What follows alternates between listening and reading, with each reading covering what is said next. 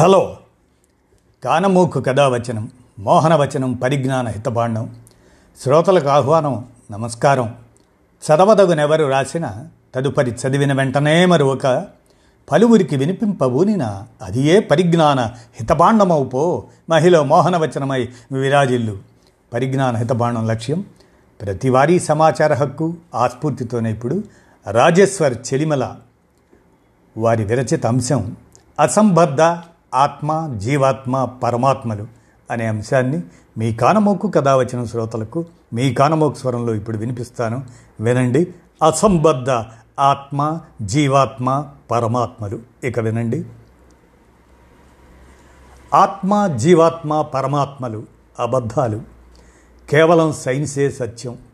ఈ సైన్సే హేతుబద్ధమైన ఆలోచనలకు ఆధారం. జీవం లేదా ప్రాణం కలిగి ఉండిన మానవ శరీరానికి ఆరోగ్యవంతమైన మెదడు ఉంటే ఆ మెదడు ఆలోచించగలుగుతుంది. జీవం లేకున్నా జీవం ఉండి ఆరోగ్యవంతమైన మెదడు లేకున్నా ఇక అక్కడ ఆలోచనలు పుట్టవు. మనిషి నిద్రపోయినప్పుడు కూడా ఒంట్లోని కొన్ని అవయవాలు పనిచేస్తాయి. అందులో మన మెదడు కూడా ఒకటి అది మనం నిద్రపోయేటప్పుడు కూడా సబ్కాన్షియస్ స్టేట్లో పనిచేస్తుంది నిద్రపోయేటప్పుడు కూడా మన మెదడు సబ్కాన్షియస్ స్టేట్లో తన పని తాను చేసుకుంటూ వెళ్తుంది కాబట్టే మనిషికి నిద్రలో కలలు వస్తాయి. కలల్లో తాను ఎక్కడెక్కడో తిరుగుతున్నట్లు ఫీల్ అవుతాడు మనిషి. ఎన్నెన్నో చూస్తున్నట్లు ఏమేమో చేస్తున్నట్లు అనుభూతులను పొందుతాడు. కానీ నిజానికి తాను పడుకున్న చోటనే భౌతికంగా కదలకుండా ఉంటాడు. అయితే కలల్లో ఎక్కడెక్కడో విహరించే మనం నిజానికి మనం కాదు. అది మన మనస్సు ఫీలింగ్. ఈ మనసు ఎక్కడికెక్కడికో పరిగెత్తి ఏవేవో పనులు చేసి తిరిగి వస్తుంది. లేదా అది ఎక్కడో ఉండగానే మనకు సడన్గా మెలకు వచ్చేస్తుంది. అప్పుడు తెలుస్తుంది మనకు ఉన్న చోటనే కదలకుండా ఉన్నామని అప్పటి వరకు మనం కలగన్నామే అని గుర్తెరుగుతాం. అలా మనమే బయట తిరిగి వచ్చే వస్తున్న భావనను మనం పొందగలగడం అనేది కేవలం మన మెదడు నిద్రలో కూడా ఆలోచించగలగడం వల్ల మాత్రమే సాధ్యమైంది. కానీ మన పూర్వీకులకు ఈ విషయం అర్థం కాక తన లోపల తనలాంటి మనిషి ఇంకొకరు ఉండొచ్చు అని భావించి ఆ ఇంకొకరికే ఆత్మ అని పేరు పెట్టుకున్నారు. మనిషి చనిపోయిన తర్వాత తన శరీరంలోంచి ఆ ఆత్మ ఏదో ఎగిరి వెళ్ళిపోతుంది అని కూడా ఊహించారు. జీర్ణమైన పాత శరీరాన్ని వదిలేసి ఆ ఆత్మ మరో కొత్త శరీరాన్ని వెతుక్కుంటుందని భావించారు. మనం అరిగిపోయిన పాత డ్రెస్సులను చిరిగిపోయిన వాటిని వదిలేసి కొత్త వాటిని సమకూర్చుకొని ధరించినట్లుగా అన్నమాట. ఇలాంటి ఊహలే ఉపనిషత్తులలో భగవద్గీతలో పొందుపరచబడిన ఆత్మకు సంబంధించిన శ్లోకాలకు ఆధారమైనాయి.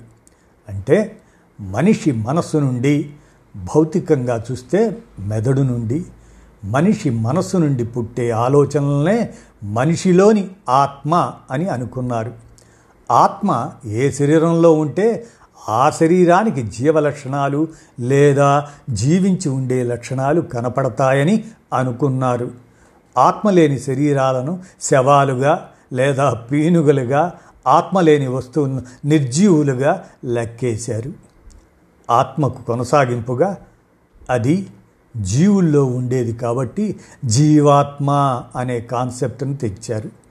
ఒక రకంగా జీవించి ఉండే పరిస్థితిని అంటే ప్రాణం ప్రాణాన్నే మన పూర్వీకులు ఆత్మ లేదా జీవాత్మగా భావించారని అనుకోవచ్చు. అందుకే ప్రాణం పోగానే ఆ శరీరంలోంచి ఆత్మ వెళ్ళిపోయింది అనే అభిప్రాయానికి వచ్చేశారు.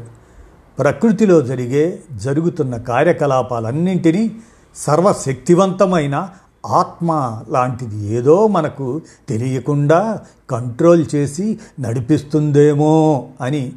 లేకుంటే ఇంత సిస్టమేటిక్గా అన్నీ ఎలా జరుగుతాయి అని భావించి అది ఆత్మల కంటే అత్యంత శక్తివంతమైనదై ఉంటుంది అనుకొని దాన్నే పరమాత్మ లేదా పరమాత్మ అన్నారు.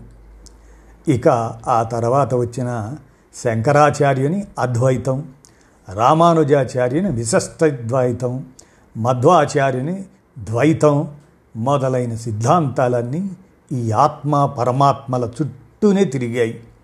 జీవాత్మ పరమాత్మ ఒక్కటే అనేది శంకరాచార్యుని అద్వైతం. అయితే అవి రెండు ఒకటి కాదు. వేరు వేరు అనేది మధ్వాచార్యుని ద్వైతం.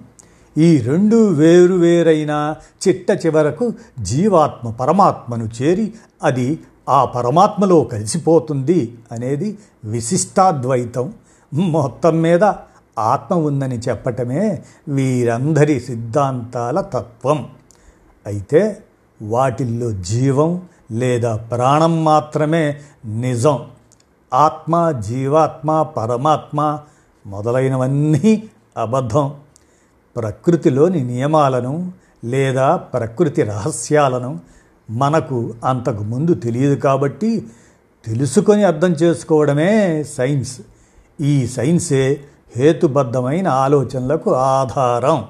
సైన్స్ను సరిగ్గా అర్థం చేసుకుని దాని ప్రకారం నడుచుకుంటే ఇక ఆ తర్వాత ఆత్మ జీవాత్మ పరమాత్మలు పూర్తిగా అబద్ధాలని తేలిపోతాయి అని రాజేశ్వరి చెలిమల విశ్లేషణను మీ కానమోకు కథ వచ్చిన శ్రోతలకు మీ కానమోకు స్వరంలో వినిపించాను. విన్నారుగా? ధన్యవాదాలు.